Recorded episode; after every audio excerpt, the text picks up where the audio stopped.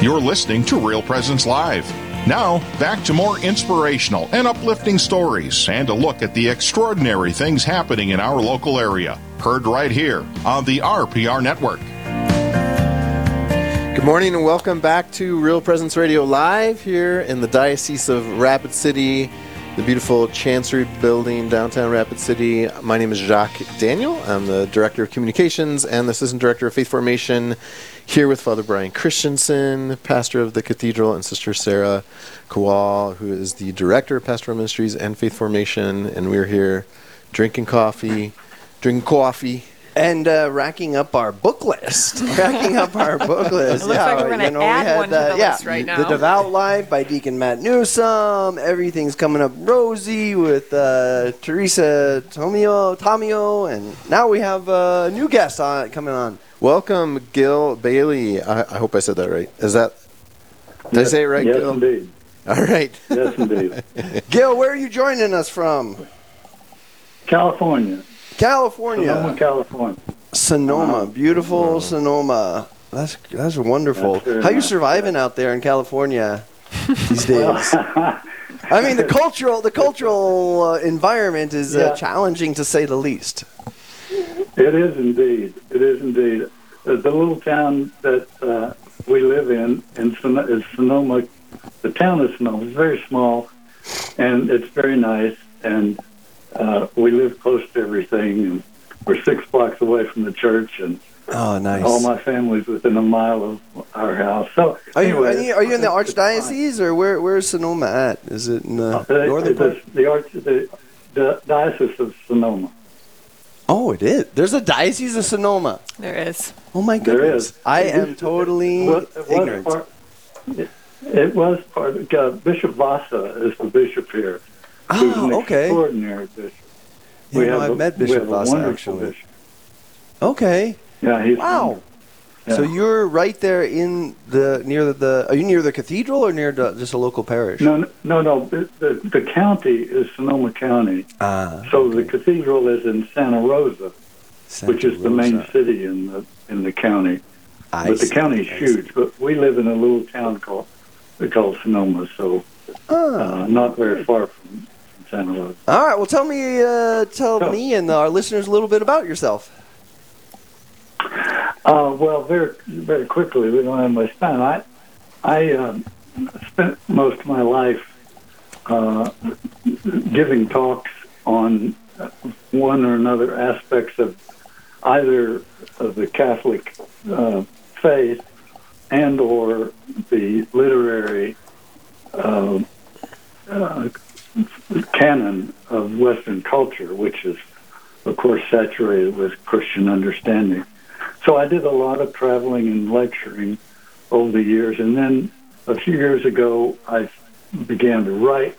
I mean, I actually published a book in '97, uh, but then um, I traveled some more, and then I began to write. I wrote a book published in 20. I mean, yeah, published in 2016, entitled "God's Gamble." Uh, the uh, subtitle the gravitational power of crucified love.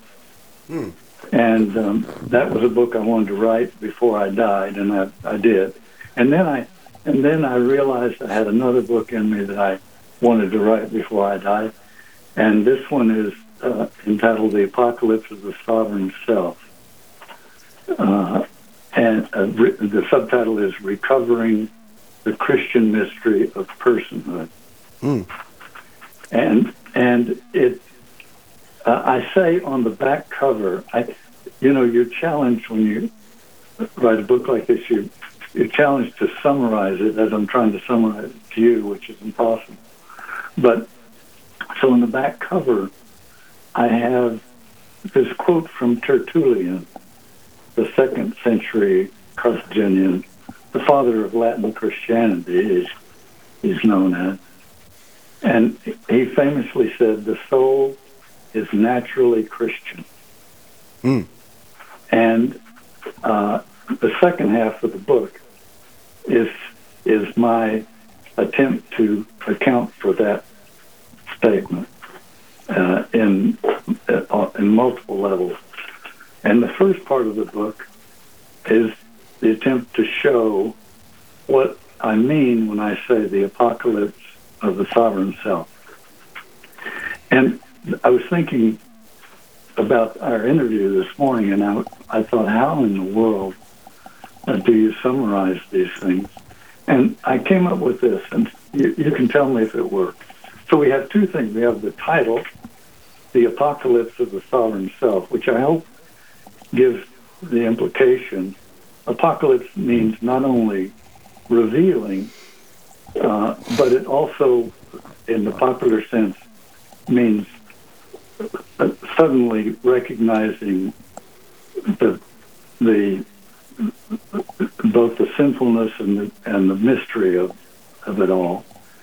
And so the first part of the book is an analysis of this apocalypse of the sovereign self, for which there's un, there's boundless uh, evidence today, not least in the in the transgender and transhuman and so on and so forth. This, so, how do you summarize that? And I decided yeah. to. Gil, just for a second, just for just for a second, let me let me just pause here for a second. All yeah. right, give you give you a little sure. breather sure, sure. as you're and, and and and help our listeners here a little bit. Um, the book is the Apocalypse of the sovereign self. So apocalypse, right? You're trying to give us a kind of a summary of the apocalypse, the, the end times, the fulfillment of, um, you know, trying to come. We, when we think of the apocalypse, we're thinking about the destruction of the world and, and the end times or the fulfillment of the coming of Christ. So apocalypse. What about the sovereign self? What are we talking about when we're talking about the sovereign well, self? That sounds like a good thing. The so- that no, no. The sovereign self is the is is is the idea that I have total control, that I can be anything. I can, if I'm a man, I can be a woman. If I, if my will is is is trumps everything. So there's nothing. I'm not. I'm not made in a, such a way that I have to obey the. I have, contours to my life. So the, the sovereign self is is the self that believes it needs to bow to nothing other than its own will. Okay, yeah, no, that's helpful. That yeah, that's helpful. That I I have total control. I'm independent. But especially in American culture, we have the idea that I'm a self-made man. I pull myself by my bootstraps. Exactly. Um, and you're saying this exactly. idea is the definition of the sovereign self, which is a false understanding of the human person. Let me let me do it this way. I'm going to contrast two statements. One has to do with the first part of the book, and the other has to do with the latter part. The first one is from Justice Anthony Kennedy, and you know this very well from the Planned Parenthood Casey decision in 1992. He said, At the heart of liberty is the right to define one's own concept of existence, of meaning, of the universe, and of the mystery of human life.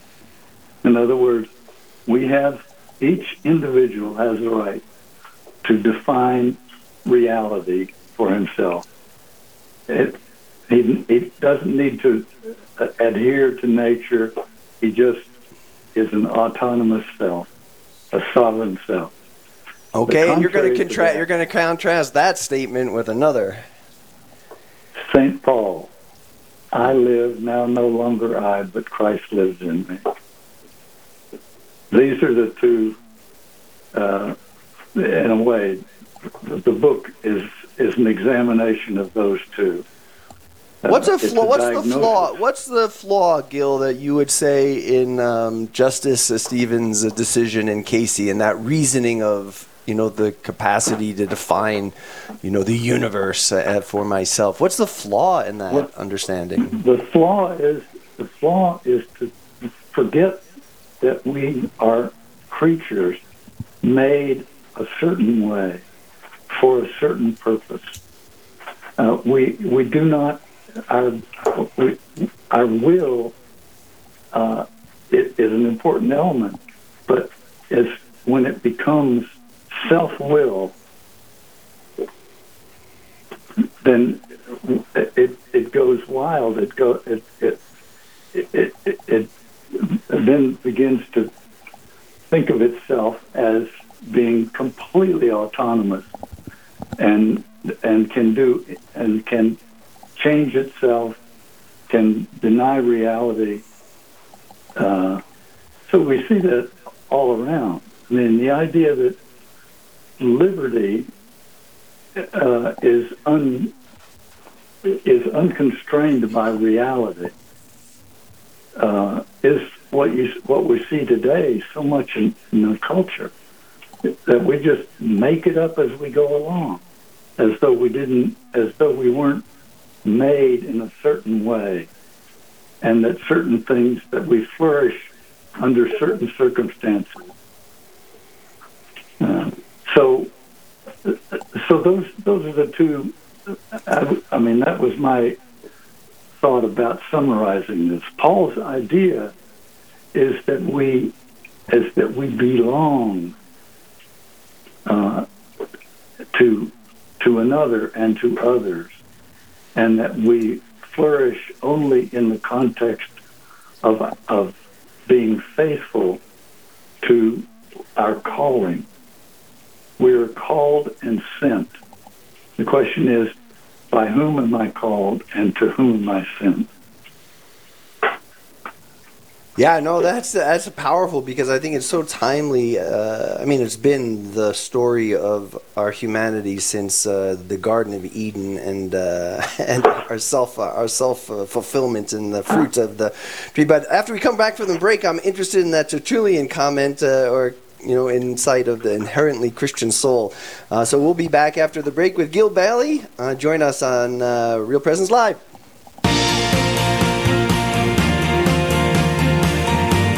Stay with us. There's more Real Presence Live to come on the Real Presence Radio Network.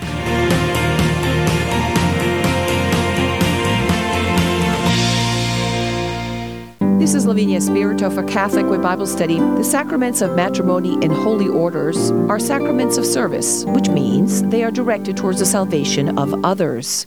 Through holy orders, a priest gives himself to the church through service to the faithful.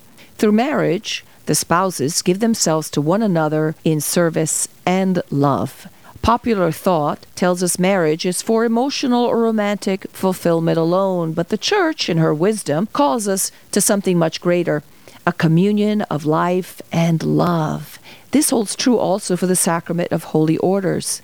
A priest does not become a priest for personal fulfillment. He is consecrated for the sanctification of the body of Christ. The church is fortified and consecrated through these sacraments of service. Whatever your vocation, how can you deepen the way you serve those around you today? Catholic Way Bible Study. Peace, power, purpose.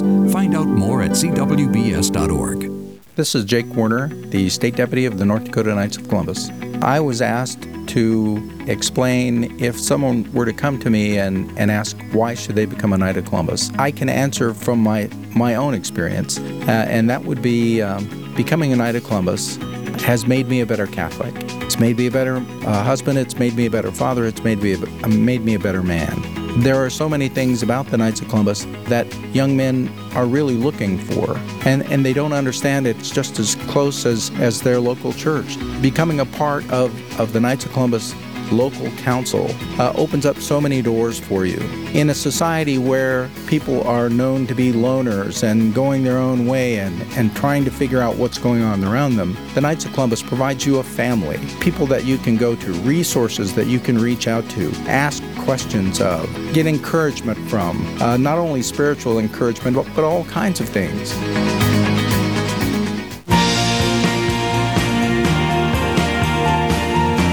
You're listening to Real Presence Live on the Real Presence Radio Network.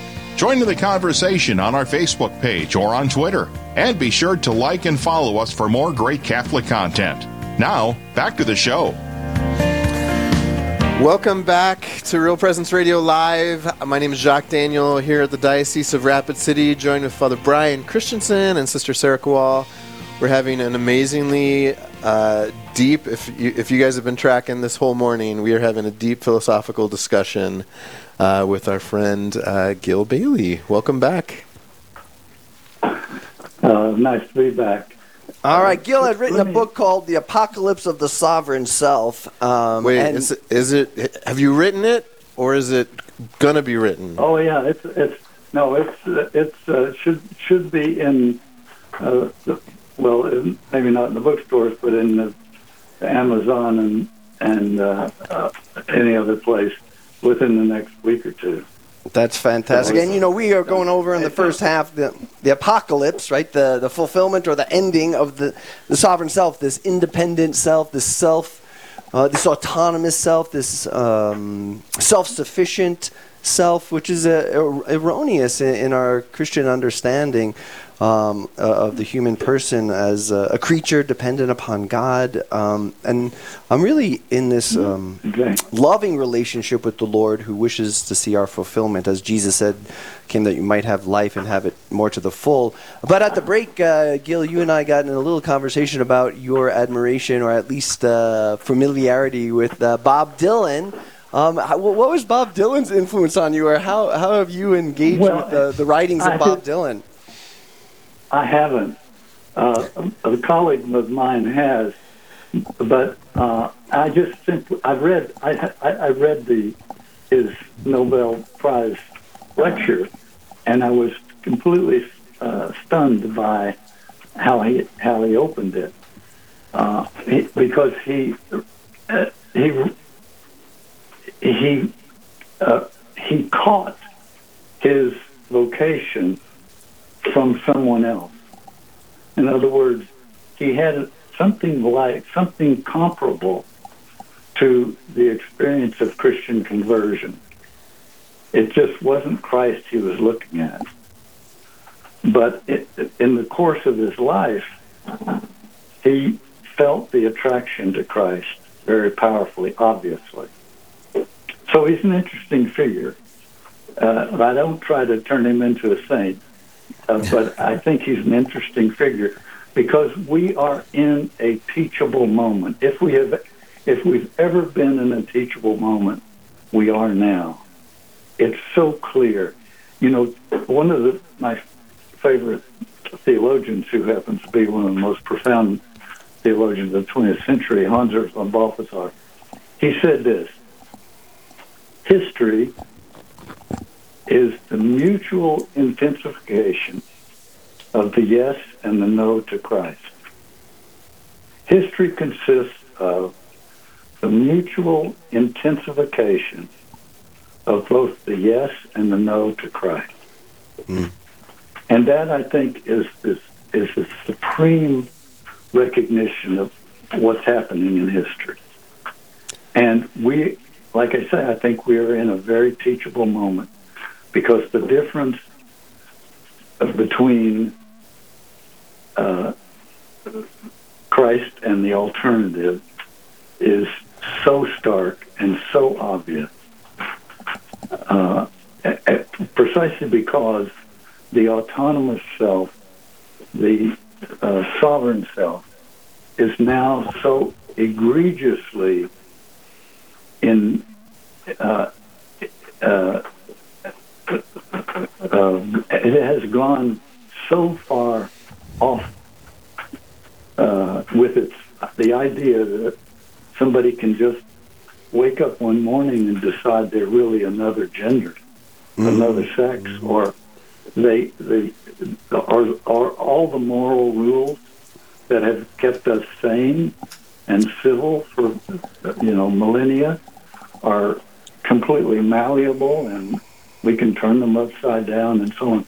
So uh, I think we're at a, a we're Christians are have been painted into the corner by a culture, but in but at another level we have them just where we we need just where we want them because they we are in a teachable moment. If we can simply proclaim Christ and His church and His gospel with in a way that speaks to the condition of our our our fellow men and women, I think we we will.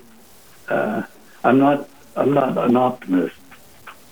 I I think we're in for tough times, but I I think we will we will serve the church in Christ very well in the uh, years ahead if we if we have enough confidence and part of what I'm trying to do in this book is to is to provide a picture of how how tormented the world is without Christ, and how uh, and how uh, appealing Christ can be to such a world if we if we proclaim Him in a way that's that's uh, appropriate.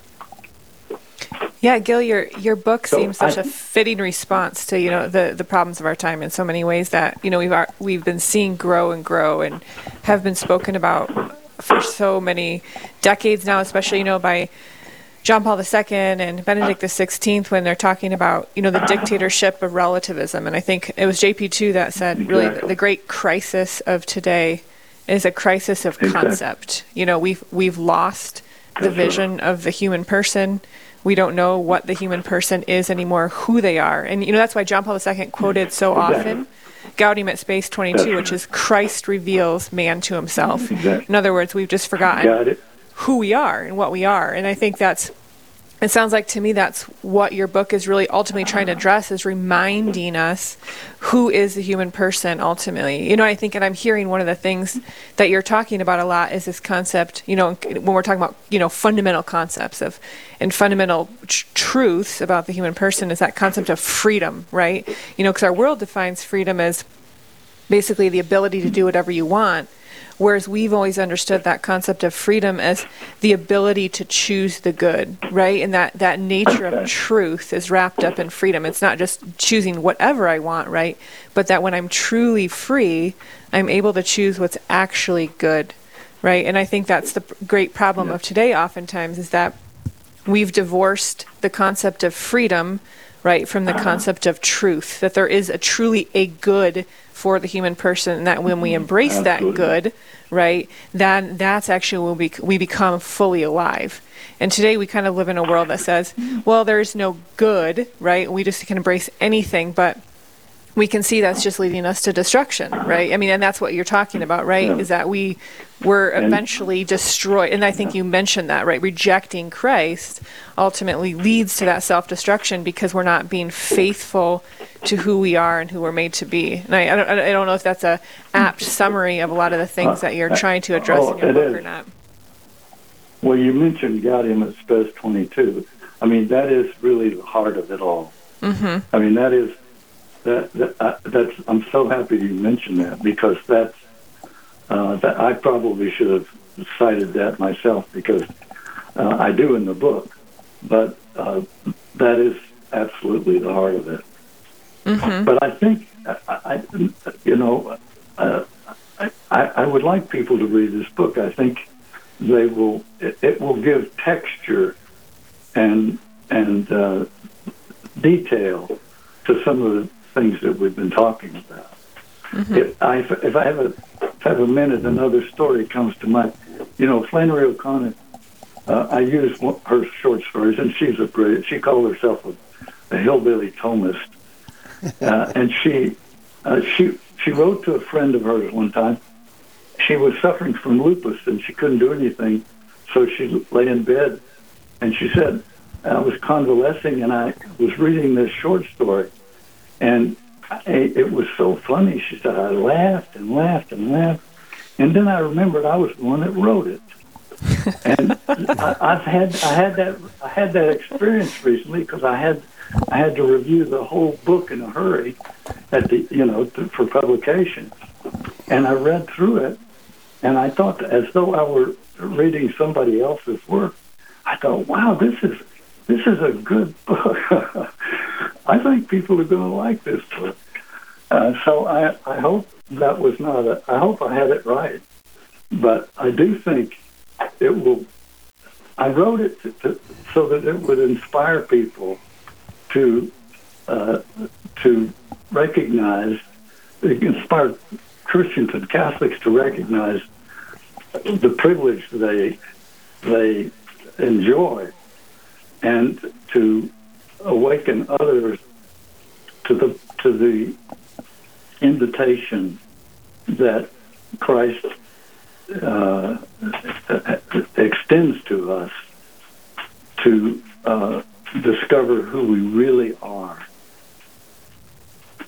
Uh, well, Gil, thank you. Yeah, th- I mean, we're excited about the book. We'll be looking for it uh, available in uh, Catholic bookstores and online and all the ways that it is. Uh, Gil Bailie, uh, the author of The Apocalypse of the Sovereign Self. We appreciate you joining us here on Real Presence Radio Live here today. Uh, thanks for being with us. Uh, thanks so much. I've enjoyed it very much. No, that's great. That Jacques so far we've got three books that we've hit this morning. Um, Deacon Matthew Newsome and his uh, The Devout Life, based on the teachings of St. Francis uh, de Sales. And then, of course, uh, Teresa Tomeo and her uh, book about wisdom from her mother.